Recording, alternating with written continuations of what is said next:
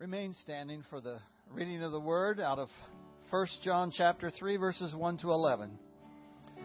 See what great love the Father has lavished on us that we should be called children of God. And that is what we are. The reason the world does not know us is that it does not know Him. Dear friends, now we are children of God, and what we will be has not yet been made known. But we know that when Christ appears, we shall be like him, for we shall see him as he is. All who have this hope in him purify themselves just as he is pure. Everyone who sins breaks the law. In fact, sin is lawlessness. But you know that he appeared to us so that he might take away our sins. And in him is no sin. No one who lives in him keeps on sinning. No one who commits or continues to sin has either seen him or known him. Dear children, do not let anyone lead you astray. The one who does what is right is righteous, just as he is righteous. The one who does what is sinful is of the devil, because the devil has been sinning from the beginning. The reason the Son of God appeared was to destroy the devil's work. No one who is born of God will continue to sin because God's seed remains in them. They cannot go on sinning because they have been born of God. This is how we know who the children of God are and who the children of the devil are. Anyone who does not do what is right is not God's child, nor is anyone who does not love their brother and sister.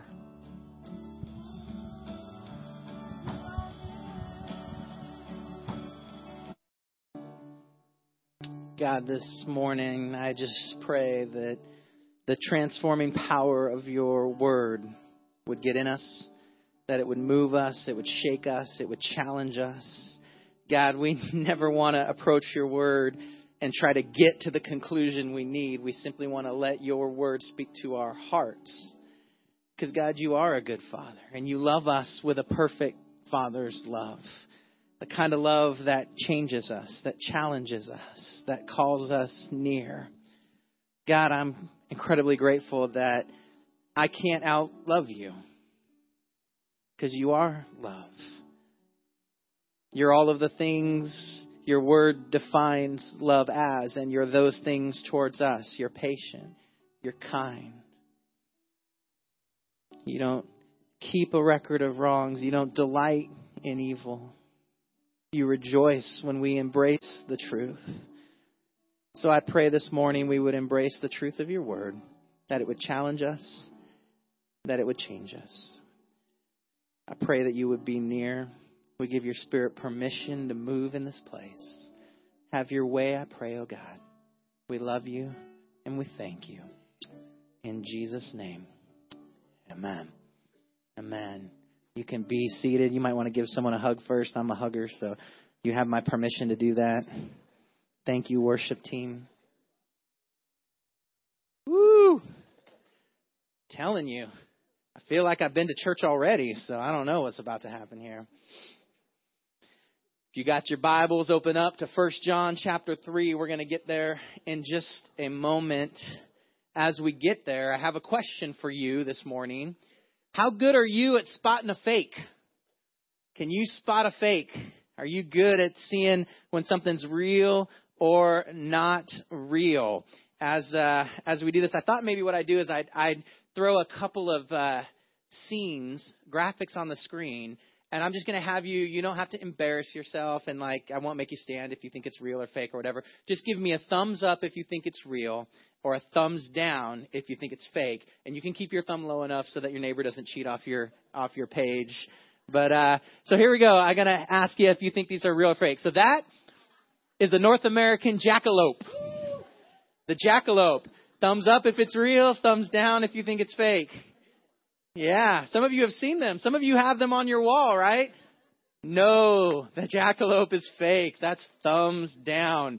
It is a uh, mixture of a jackrabbit, which is not actually a rabbit, an American antelope, which is not actually an antelope, So not only is it not a real thing, it's not a real mixture of words either. Okay, so here's a good one. Uh, this is something that you can order online, as seen on TV. Bread gloves. You can make anything into a sandwich. Just grab a pile of meat and enjoy. What do you guys think? Is that something you can order online? Is that real or is that fake? Is that real or is that fake? Some of you are not so sure if you can spot a fake anymore. The tagline says, if you've ever thought, wow, there's no pain involved in eating a sandwich, or my hands are too cold while eating this sandwich, then this product is for you. Pastor Andrew really wanted this to be real, but it's not real. That was our fake. he may have helped me hunt these down a little bit. All right, this is a 47 star American flag. So in history, you history buffs, was there ever a time before we added the final three states that there was a 47 star American flag? Ooh, some of you are challenged by this one. You're thinking thumbs up if you think it's real, thumbs down if you think it's fake. What do you think? I'm just going to read you the description. There has never been an official 47 star flag of the United States. New Mexico became the 47th state on the 6th of January 1912, but since the United States only adopts new flags on the 4th of July, the addition of Arizona as the 48th state changed the number of stars before. So Arizona jumped in and pushed it to 48 before that. All right, two more, two more. This is a $100,000 bill Pastor Andrew took a picture out of that out of my wallet. what? There's some skepticism in the room on that. My wife is laughing the hardest at that. is that real or fake? Is there such thing as a hundred thousand dollar bill? Thumbs up if you think it's real, thumbs down if you think it's fake. Some of you are believers. Some of you have one maybe, right? The present denominations of our U.S. currency in production are $1, $2, $5, $10, $20, $50, and $100. But the largest denomination ever printed was the $100,000 bill. It's real. It's real. It was printed in 1934, and it has President Wilson on there. All right, one last one. One last one. This is a picture of the Vaadhoo Islands. Is that real or is that fake? Can you go there? Is that a place? Thumbs up if you think it's real. Thumbs down if you think it's fake. Is that from some sci fi movie or is that real? It's real! The secret is phytoplankton. And try saying that in a sentence besides the secret is phytoplankton. They're bioluminescent and they emanate a blue gold. It creates the most, this is not my writing, the most romantic natural lighting in the world. Aww. Awesome. All right, that's the, that's the end. How about a round of applause for real or fake? it's a crazy thing trying to determine if something is real or fake. And as we get into the word today in 1 John chapter 3, John is really stressing this idea that there are counterfeits in the body that appear as something they are not. And he's going to begin to unpackage for us this idea that we heard in the scripture reading today that we are either children of God and his language, children of the devil. And so he says, Your father is one of two things. Now, here's what's interesting every family has characteristics. Every family does. Your family has characteristics. My family has characteristics. This hairline is a family characteristic. I didn't choose this. I was blessed by God, by a grandfather on my mom's side with no hair whatsoever. Every family has characteristics. You know that. If you eat dinner with my Puerto Rican family and you're shy, you're passive, or your volume never reaches this level, no one will know you're in the room. No one will notice. They'll just talk and be loud. And, it's funny because in my wife's family, if I talk this loud, everyone will notice. Everyone will stop and wonder what's the matter with me. Because every family has characteristics. I see kids running around all the time in the building, and it's awesome. And sometimes I don't know whose child they are. And then they do something, and I go, Oh, you're one of Tyson's. Because there's family characteristics. You know that's the truth. And John says the same thing is true in the family of God. There are family characteristics. There are things that are natural to being in the family, and there are some things that don't happen inside of this family. You know, in a family, one of the worst things that can happen is to be told you're outside of the family. Some of us have experienced that with someone we love. Someone say, wow, you, you violated this thing and now you're outside of the family. It's one of the worst things you could possibly feel being outside of the family. But every family has shared things. You have shared characteristics. You have shared stories, right? We have shared history. We've done life together. Okay, I'm going to tell you a funny family story. So, you know, this is what it's like growing up in a Puerto Rican home. My cousin Nelson, he's the tallest, best looking one, so we make fun of him the most, right? So we have to all feel better about ourselves, and so we have to attack him. He's not the brightest one, but he's the tallest and best looking one. So he's the guinea pig for everything the family comes up with as an idea of something we should try to do. So my cousin uh, Bubba Robert is his name. Uh, he's the builder. He's the one who can put things together and just you know if there's things lying around, he'll make something. So I'm a uh, young man. I'm probably eight nine years old. They're in their teens, and Bubba decides that he is going to build a hang glider. Why not, right? We live in a one story home. It's got a flat roof. We have a perfect launching pad. There's a door that's been removed and replaced, and so we've got the framing for this door, this thin, you know, door frame. And so Bubba puts it together with a sheet and forms a kite that looks like a hang glider. And we decide, well, someone should try this out. I'm the youngest, but I'm not dumb. And so I'm not going to do it. Guess who's going to do it? Nelson. so we get him up there, and uh, this is I gotta, gotta admit, this is what happens in a family, right? You love each other. We decide he's to bail out, so we tie his arms, right? Because he's got to he's got to hold on, right? If he bails out, there's no way this is to work. So we tie his hands and we're just talking about this is going to be awesome. You're going to be legend. We're, you know, this is going to be great. So Nelson gets up on the roof. we tie this hang glider to him and he runs and he jumps and he flies. He doesn't fly. He soar. No, he doesn't soar. He tumbles over the end. But guess what? He can't do. Catch himself. yes, there was a moment where we were yelling out, "We killed our cousin," and blood is pumping from his head, and it was all this. But families have shared stories. We do shared things. We do crazy things together. We have these experiences that bring us together as family. They knit us together. We laugh. We tell those stories at the holidays. They're just part of the history of being in the family. And John wants you to know that you have an incredible history because you're in the family. And the family stories are your stories. And the family history is your history. You are part of the family of God. How cool is that?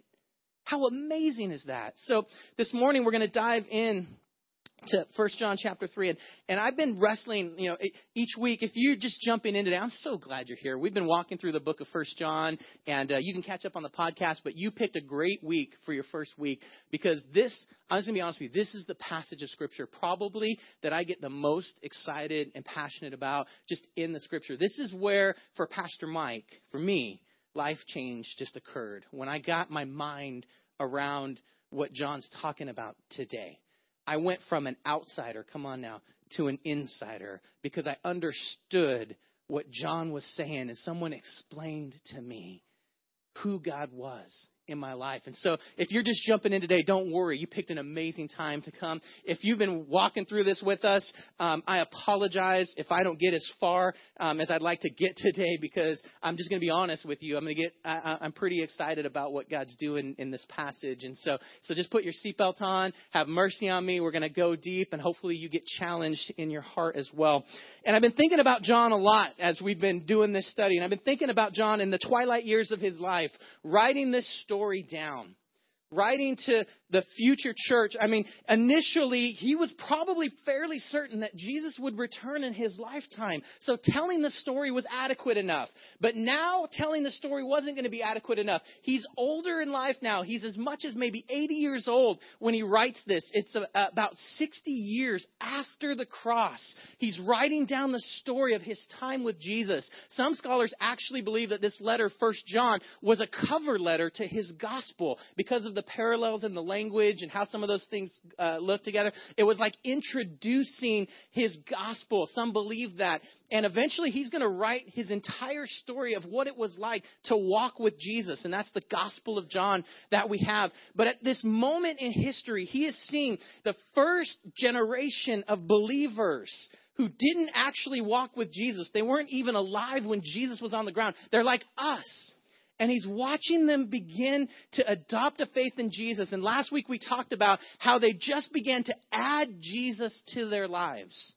And so often we do that. Our lives are okay. Our lives are going well enough. We've got enough things together. And then we hear, oh, and then there's Jesus and he'll get you out of hell. And you're like, yes, I can buy get out of hell insurance. And so we buy get out of hell insurance the way we would buy life insurance or auto insurance. And we have that same interaction. I don't spend my life thinking about my auto insurance. Right? It comes out electronically. I don't even know it's there till my phone buzzes at the end of the month and says, you know, there goes your auto insurance. Like, oh, good, I still have auto insurance. And I don't think about it again. That's it. But we have a tendency, John's seeing this tendency for us to begin to treat our faith in Jesus the same way. That we just have our life and all the things that we believe and all the ways that we interact, and then we add faith to it, and it just kind of hits us when we need it. And then if we hit crisis mode, oh, time for that insurance to kick in. There's been a collision. John sees this first group of believers who are beginning to just mesh faith with that. Now, there's some things that they believe that he specifically speaks to time and time again. And so it comes out over and over again in the book of First John. He, they believe some things. One of the things that they believe is that Jesus didn't actually have a physical body. He wasn't present in the body. And there's a, reason why they would believe this. So when Jesus would walk, he like he didn't leave a footprint, right? He wasn't physically there. And their thinking was that, well, our flesh is the thing that's evil, but our spirit is pure and good. And so Jesus could never have flesh because flesh is evil. This is their thinking, right? And so since that's the case, he was just a spirit that was good. And then what they were able to do is they could get from there to it doesn't even matter what my flesh does because my flesh is evil anyways. My spirit will stay good. I've got insurance. So I can do anything I want to do. It doesn't really matter because this flesh is going to die off anyways. And then spirit to spirit, I'll be good with Jesus. And this is the thinking that was beginning to infiltrate the church. And so John sees this and he thinks, man, how in the world can someone who's had an encounter with Jesus leave that encounter feeling like, well, it doesn't really matter what I do with my life now that I've had that encounter with Jesus? in John's word, if you leave that encounter with Jesus, that relational connection with God, and you leave that thinking, I don't have to change my behavior, nothing about me is really different, I've just bought insurance, he says, I don't say this, he says, You are a liar, and the truth isn't in you. And I was thinking about John this week I get emotional as thinking about it because I was thinking, you know, I talked a little bit about how John got to walk with Jesus. I love this idea that if Jesus was the first one up and John woke up and he looked and he saw his silhouette, John would recognize Jesus. Like he spent time with him. When Jesus spoke in the crowd, he knew which voice was Jesus' voice. But I was thinking even more this week. I don't know why, but I was just thinking about the fact that John was there at the cross. John knows that Jesus had a body. John knows what that body endured for us. John knows the price that was paid. John saw blood on the ground. John saw, John saw nails in the hand.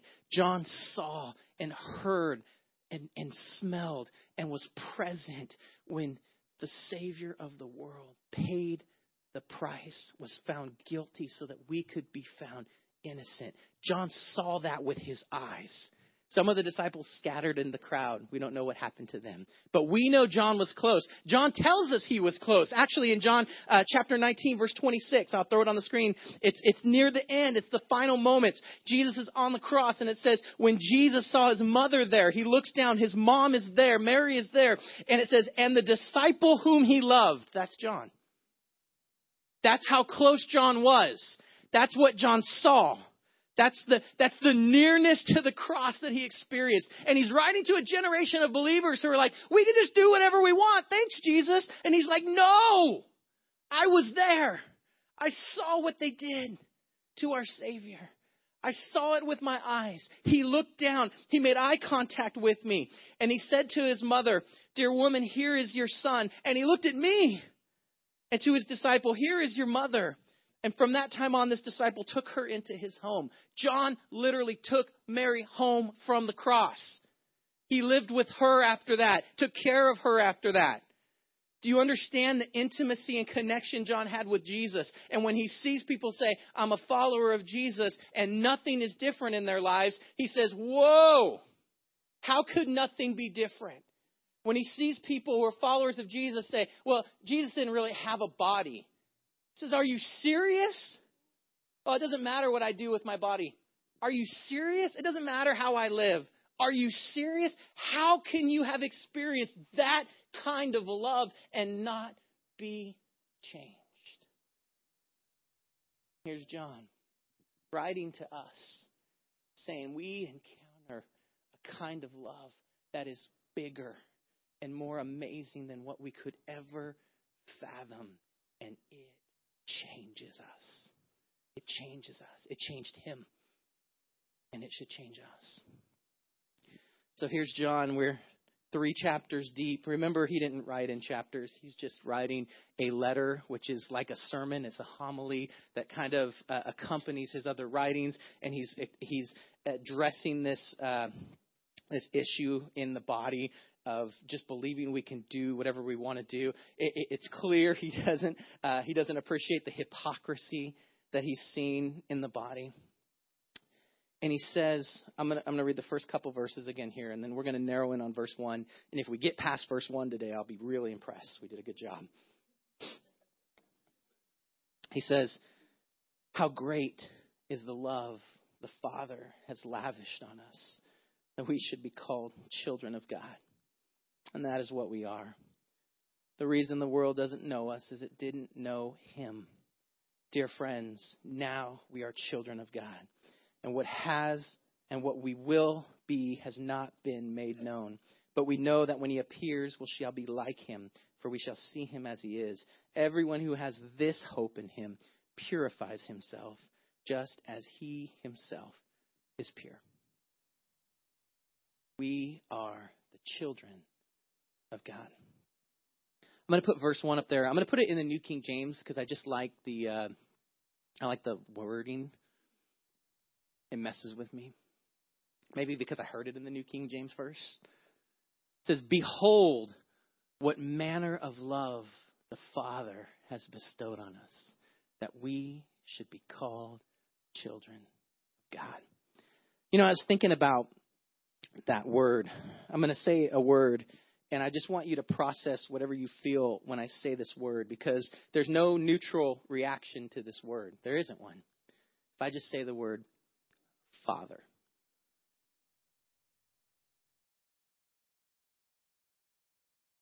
Father. There's no neutral reaction to that word. You can't just hear the word Father and put it on a shelf. It stirs something in us. For some of us, it stirs deep, deep pain and longing and loss or hurt or anger. For some of us, joy. For some of us, encouragement and hope and life, empowerment. For some of us, approval. For some of us, disapproval. When we hear the word Father, it does something to us. Why? Why does it move us so deeply? It challenges us because there's something in us that knows we were designed to be loved by a father. And no matter how you experience that here on earth, our Father in heaven wants you to understand you are destined and determined to be loved by a father. Now, I got to tell you, in my life, I didn't experience that. When I hear the word father, all kind of war goes on inside of me. I have to compartmentalize my emotions so I don't get upset. My father was not around when I was young. He took off when I was nine months old. He showed up again when I was five and kidnapped me for a while. Uh, wasn't that much fun to have around, so he dropped me back off at my grandparents' house, and that was the last time I saw him. My uh, my stepfather was uh, strong. Um, he was a caholic. I say caholic, whatever thing that was his current addiction. He was an alcoholic, a workaholic, a pillaholic. I mean, just whatever was the thing. And so I, I learned that a uh, uh, male strong figure uh, could be not could not be trusted. Would be different all the time. I learned that. And I remember being 11, 12, 13 years old and processing that somehow I had gotten a raw deal. That I had gotten a raw deal. I had friends who didn't have the same experience that I had. Now, I had a great extended family and cousins, and I had people who loved me, but I remember just kind of having an anger in my core that somehow I had been ripped off. And I remember the moment I was first aware that I was probably an accident. That, that uh, there was not a lot of intent into my existence. I remember that. I remember processing that. I remember being a kid and kids being mean and saying things but not really getting it. But I remember when I really got it.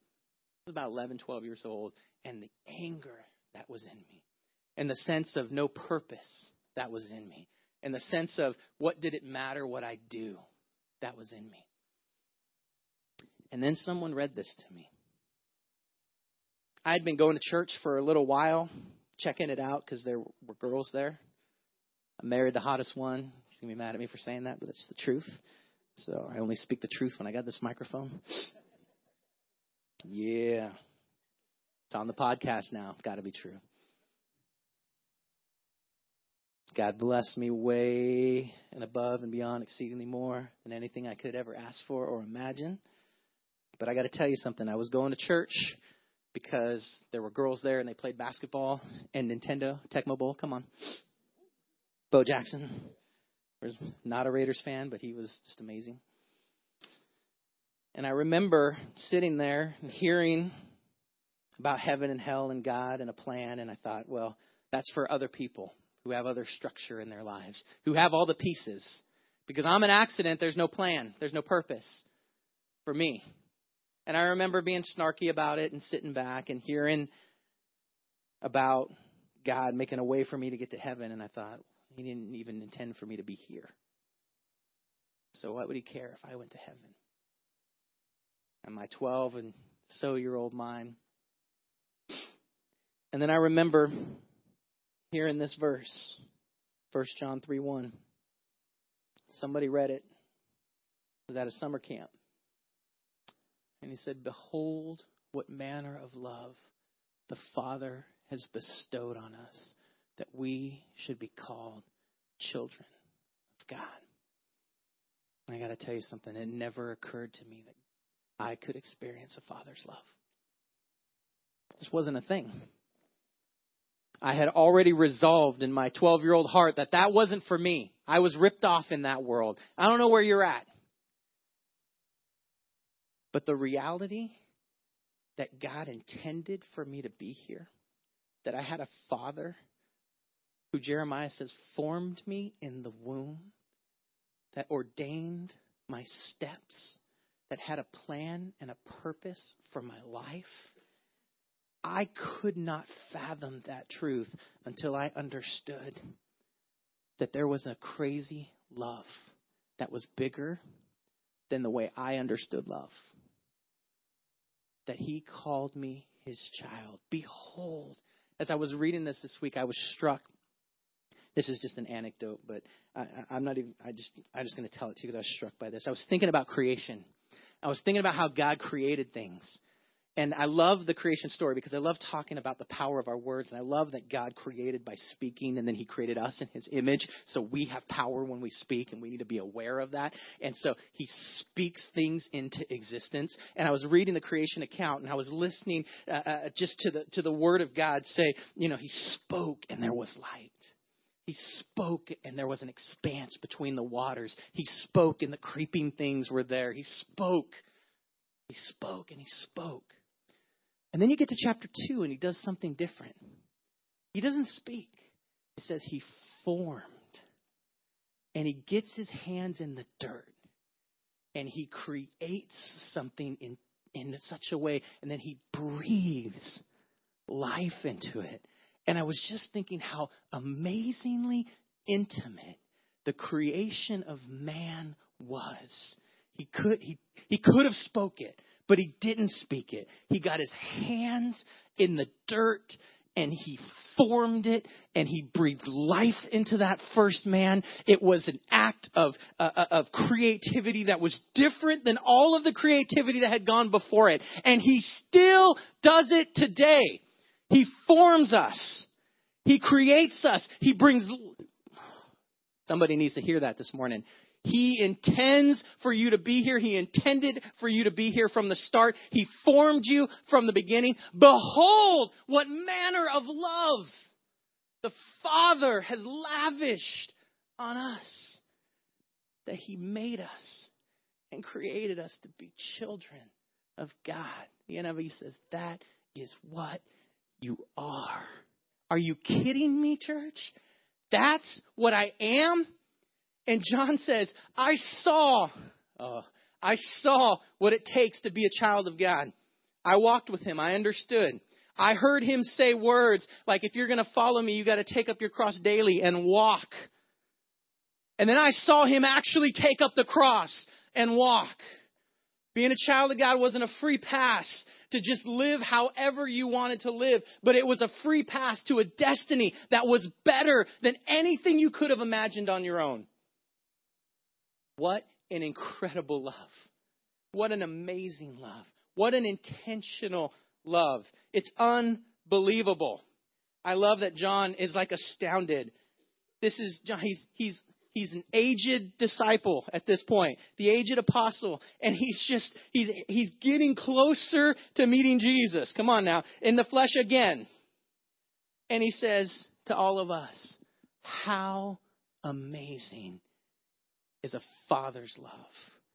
Now I love John Paul talks about adoption all the time. He's always talking about we're grafted in, we're adopted, we're adopted. John doesn't use that language. He very simply says you were created and the love of God has identified you as a child of God. That is stinking amazing. It changed me. It changes us. If you'll let that simple truth get into your heart, that that's who you are, it has to change things. I can't just keep doing the things I've always done. I'm not who I've always been. I'm not the person who was in darkness before, who didn't know that truth about my father. I'm not an accident. You're not an accident. There's intent beyond what you could have imagined. There was a forming that happened. There was a breath of the Father that got inside of your lungs, that filled your lungs with air. That is who you are. Oh, how amazing. How amazing. And we want to make that encounter with God so small that it's like, well, as long as the rest of my life is okay and I have my Jesus insurance, I'll be okay. No. There was nothing in us that could please God on our own, but He created us, breathed life into us, and then He gave His only Son for us. That was the Father's love for us. I think about it from time to time how incredible a love must have to be to send my son to die on someone else's behalf. I think about it from time to time. I've got a couple of sons now. Didn't always wasn't always the case. And I think about people who I know and who I love. And I think about what it would take for me to lay down my life for somebody else. Could I do it? Would I do it? If the moment was right, if the opportunity was there and it was me or someone I loved, could I do it? And I wonder if I would have that inside of me. You know what I never have to wonder about? Could I lay down the life of my son for somebody else? That's not a thing. Like, that's not a thing. I love some people on this earth, but that's not a thing. I can't imagine the depth of the lavishness. That's why John says this is unbelievable, guys. That your Father in heaven intended for you to be here, that He designed you, that He breathed life into you, that He sent His only begotten Son, and that He allowed Him to carry the weight of your guilt so that you could be found not guilty. And He, John, saw what He went through for us. He says, That kind of love, behold, it is lavished on us. And when we understand the depth of that kind of love, guys, it changes things. It does. We can't be the same. We can't just go through the motions. We can't just compartmentalize our lives. We can't just live a, a, a hot and cold kind of experience. That, that's what John's trying to unpack for us. In the next few verses, it's going to get complicated. Um, and, and, then John is great at just being like, you should never sin, but when you do, I get it. And if you, I, and so we'll unpack some of that so it can make sense. But none of it makes sense if you don't understand who you are and why John is so passionate about it. You're a child of the King entitled to the rights. Now, I get excited when I start thinking about what that means to be a child of the king, right? And, and, and I, I, I'm gonna get, I'm gonna lose myself here a little bit, but there's things on earth that like sometimes you look at and you're like, oh, I wish I had that, you know, like a truck uh, or whatever. Did that come out? No, yeah, you know, whatever it is, and you're like, man, I wish I had one of those, and you see it, and you're like, oh, that would be awesome. And then you realize, who are you? You're a child of the King. Who owns the cattle on a thousand hills? Who's in control? This isn't about prosperity. This is about you're going to inherit larger than you could ever dream because of who your daddy is. Understand that. And it starts to kill some of that other stuff. John's like, that's who you are. That's amazing. That's exciting. He bestowed it on us. He lavished it on us. How did he lavish it on us? Romans chapter 5, verse 6. Paul says it this way You see, at just the right time when we were still powerless, Christ died for the ungodly. Very rarely will anyone die for a righteous man. Come on now. Though for a good man, some might possibly dare to die, but God demonstrates his own love for us in this that while we were still sinners, Christ died for us. It was undeserved. It was out of this earth. It was bigger than we can imagine.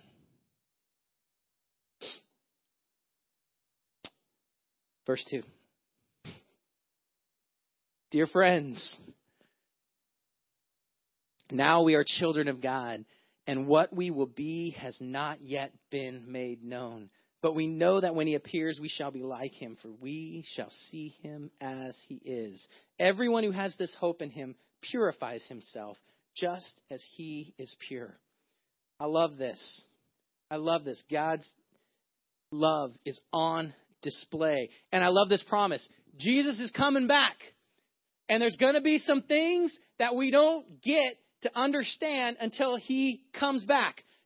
And we got to eat that. We got to deal with that. That shouldn't drive us crazy. He's saying when when he appears, then we'll should be like him. There's some things that haven't been made known yet, but when he appears, then we'll get it. And that's the hope we have. And that hope purifies us just as he is pure. Everything in creation is our inheritance because our dad is the king. Then verse 4, he wrecks it all. Thanks, John. Everyone who sins breaks the law. In fact, sin is lawlessness. But you know that he appeared so that he might take away our sin, and in him is no sin. Let's stop right there for a second. I love this because he takes us to the law. That sin is lawlessness. Because we got to understand something. Jesus paid a physical price here on earth because there was a law at work, the law of sin and death.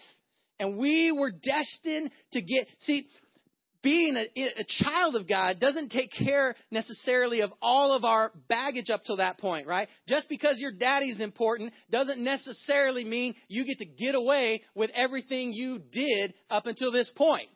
Some of you may think that or have lived that way, but that's not the truth. And you know that's the truth, not the truth. And so something still had to be done. Something still had to happen because there was a law at work. The law of sin and death the law that says, you know what? Up until this point, I lived. All the things in me up until this point, when I enact, encountered the love of Jesus, they were all those things were there. I was carrying all of that weight, and I was headed for what I deserved because of my behavior, because of the sin that was at work and was inside of me. And John's like, everyone experiences this. But you know, verse 5, that he appeared so that he may take away our sins, and in him is no sin. That is crazy good news, church. That is crazy good news. That is exciting good news. That is the reason he appeared. That is why there was flesh. That is why there was that mockery of a trial. That is why there was the death sentence, so that he could take away and be found guilty, so that you and I could be found not guilty. Are you kidding me? How amazing is that? Verse 6. This is what I meant to say where he gets all hard and difficult for us to understand. No one who lives in him keeps on sinning. And no one who continues to sin has either seen him or known him. Whoops. well, we're all out. That's the moment we can go watch football now because it doesn't matter.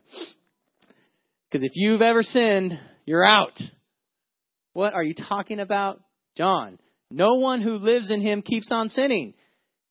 Show of hands, who keeps on sinning? No, you don't have to raise your hand. wow, no hands went up there, but a lot of nervous chuckles. No one who continues to sin has either seen him or known him. Remember, John is highly concerned that we understand that we've got a promise of our faith. So, what in the world is he talking about? Okay, verse 7. No, I'm teasing. We'll spend a little time there. Some of you are feeling the tension right now. No one who lives in him keeps on sinning. John, seriously?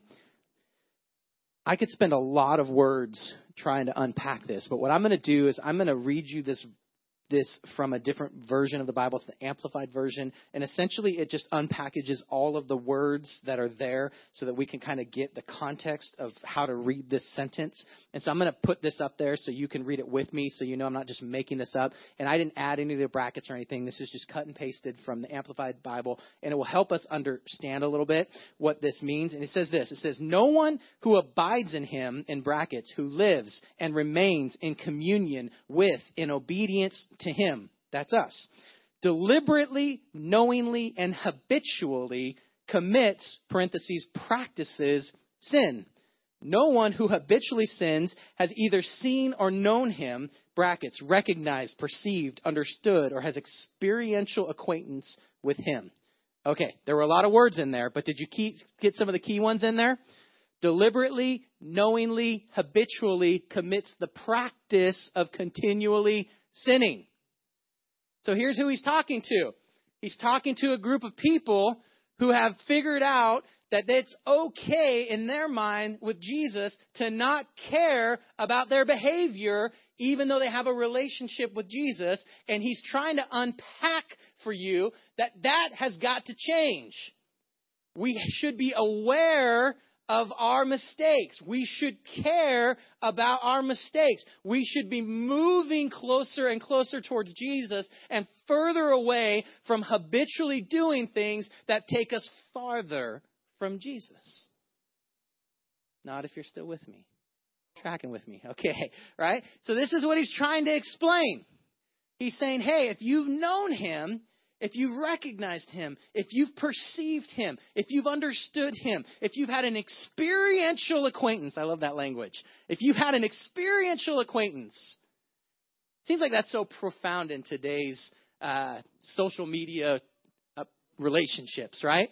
There's a difference between I've heard of someone, seen a picture of someone, I've seen their tweets or whatever, and I've had an experiential relationship with them. I've touched them. Right? We've had a meal together or something. An experiential. And John's saying when you've experienced Jesus, this changes everything. And no one who has done that can justify changing the moral codes to fit their behavior. They have to change their behavior because of the love they've experienced, and they become more and more like Jesus. Man, this is powerful for today, church. If we've had an experience with Jesus, we don't get to just change our behavior to fit what we think. Come on now, we can't change the Word of God to what we think should fit the behavior we want. Ah, John's like, no. We still do it today. They were doing it 2,000 years ago. That's not a new phenomenon. 2,000 years ago, they were like, yeah, we like this idea of not going to hell. We really do. It's cool. But we kind of like living like hell right here. So can we do both? John's like, not if you've met Jesus. Not if you met Jesus. It changes everything. Your heart changes. The way you see life changes. The value you put on other humans change. You can't treat them the way you want to treat them. You have to treat them the way they really are. In chapter 4, we're going to get into that. The way they really are. And it changes. You can't treat people a certain way. It's hard to sin if you think of other people as the creation of God that have the same value that you have. It's hard to manipulate and treat them that way. It's hard to sin when you look at your own body and realize that Jesus paid the price so that I can be redeemed, so that I can get to heaven. For this temple, it's harder harder to do it. Doesn't mean you don't find a way. Come on now, you're going to find a way. But it's harder to do it. He's saying there's a change that happens. You start thinking differently. Verse 7 Dear children, don't let anyone lead you astray. He who does what is right is righteous, just as he is righteous. He who does what is sinful is of the devil, because the devil's been sinning from the beginning. The reason the Son of God appeared in the flesh, remember, was to destroy the devil's work. It wasn't so that we could make peace with all the things we just want to do, anyways. It was so we could be changed, so we could live different. Guys, some of you who haven't been around church for a long time, and I keep saying this, but the reason you haven't been for a long time is because you didn't see this happening in the people of God. And you were confused by this statements, these grand statements that they would make, but not live. And here's John saying, we got to live it. It should challenge us. Are we going to do it perfectly? No. Listen to the podcast. We've been talking about it. He knows we're going to mess up. And that's why we have an advocate someone who stands in the place of us, who brings the gap and fills it, who takes the guilty plea when we're guilty. That's why we have that. But he says, once you encounter Jesus, you still should be changed. Man, that's pretty powerful. I don't know if that messes with you. It messes with me. Verse 9 God's Spirit lives in us. Verse 9 No one who is born of God will continue to sin because God's seed remains in him. He just can't go on sinning because he's been born of God. This is how we know, verse 10, ooh, that the children of God are and who the children of the devil are. Anyone who does not do what is right is not a child of God, nor is anyone who does not love his brother. This is the message you heard from the beginning. Verse 11, that we should love one another. He says, this is where you get your family traits from. When you're born of God, when you're in the family, your behavior changes. Things are different. The way you treat people is different. Your language changes. The things that used to be okay become just not okay. And the Spirit of God moves in our heart and it convicts us and it changes us. And all of a sudden, we start getting different attributes. Family attributes. They start coming out of us. They're the fruit of this relationship. What are the fruit of this relationship? Galatians chapter 5. You know these. Galatians chapter 5, verse 22. But the fruit of the Spirit. The fruit of the Spirit. Where does fruit come from? A seed gets planted in us and it remains in us. It says, But the fruit of the Spirit is love, joy, peace, patience, kindness, goodness, faithfulness, gentleness, and self control. Against such things there is no law. Those who belong to Christ Jesus have crucified the sinful nature with its passions and its desires. You see, transformation begins to happen.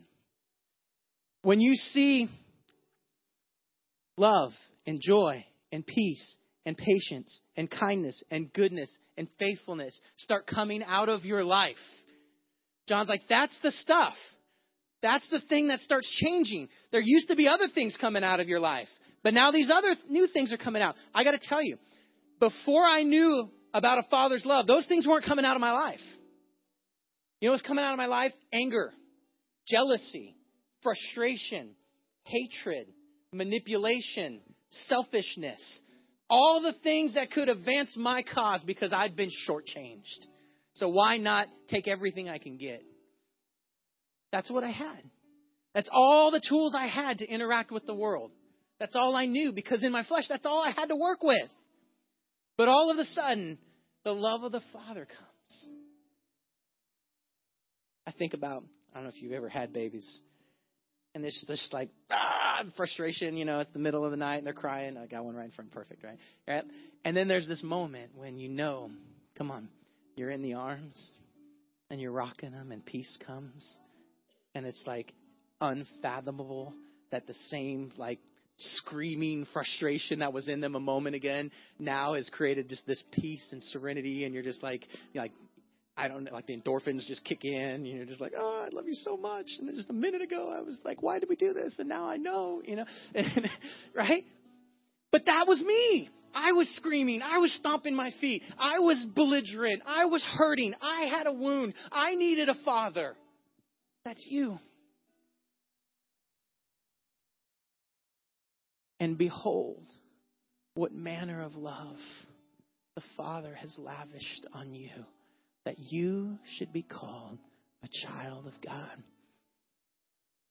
And that is who you are. I don't know.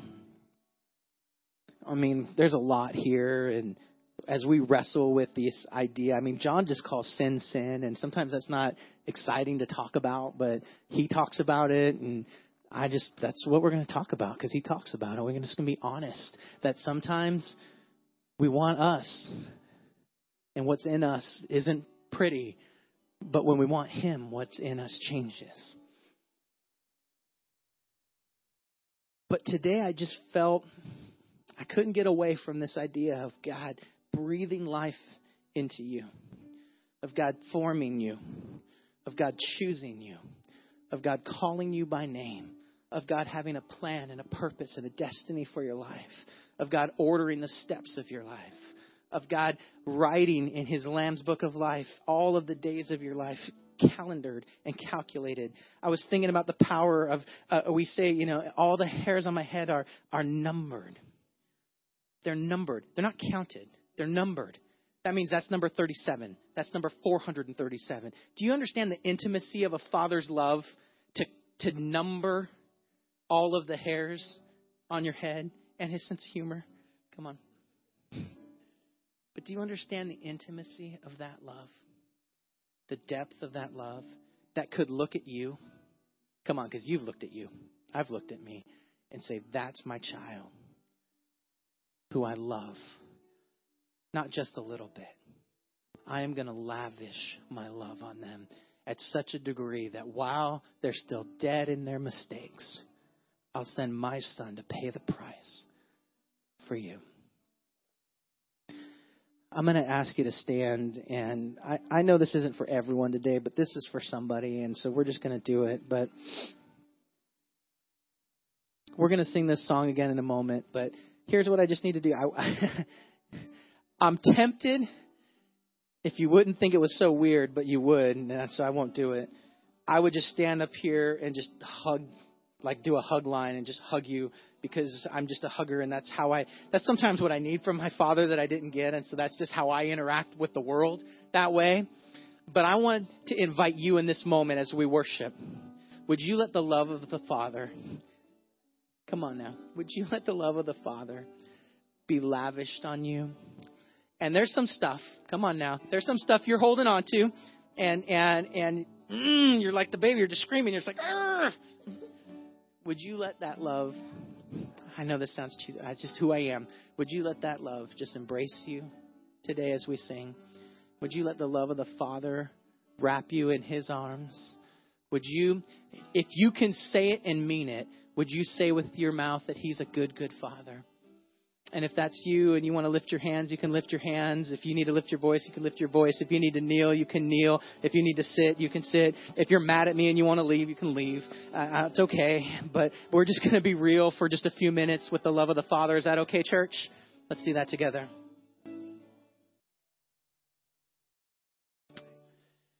Verse 18 of this the rest of the chapter is all just amazing but verse 18 just says dear children let us not love with words or speech but with actions and in truth.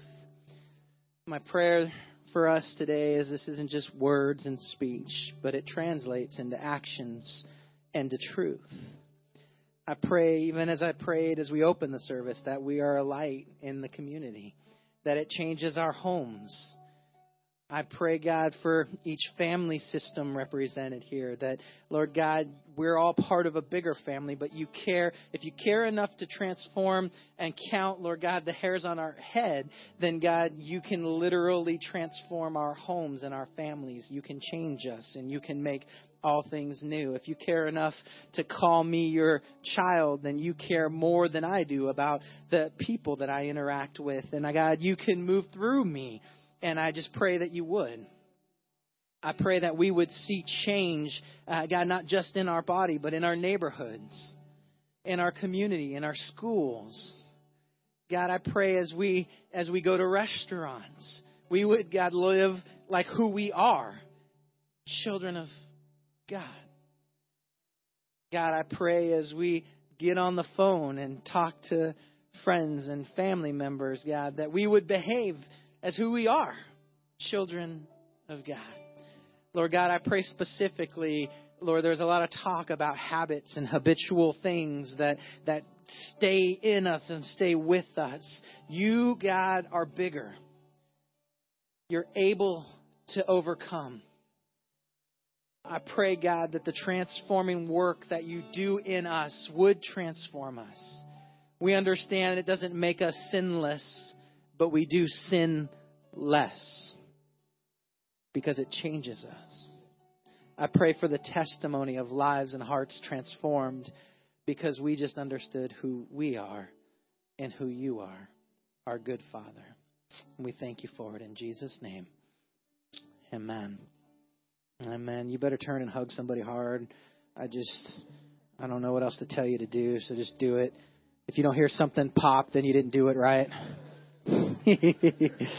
I'm going to be on the news. Someone's going to get hurt. Don't get hurt. you can take a seat. We got one more thing for you, and and uh, in just a moment the uh, the announcements and updates because we're part of a good body. There's always things happening. They're going to play on the screen and they're going to actually dismiss you today. So when they say go, you can go and uh, go with God. Have an amazing week. Come back next week, chapter four. We'll go. We'll go further if you'll let me, and uh, we'll have a good time. Amen.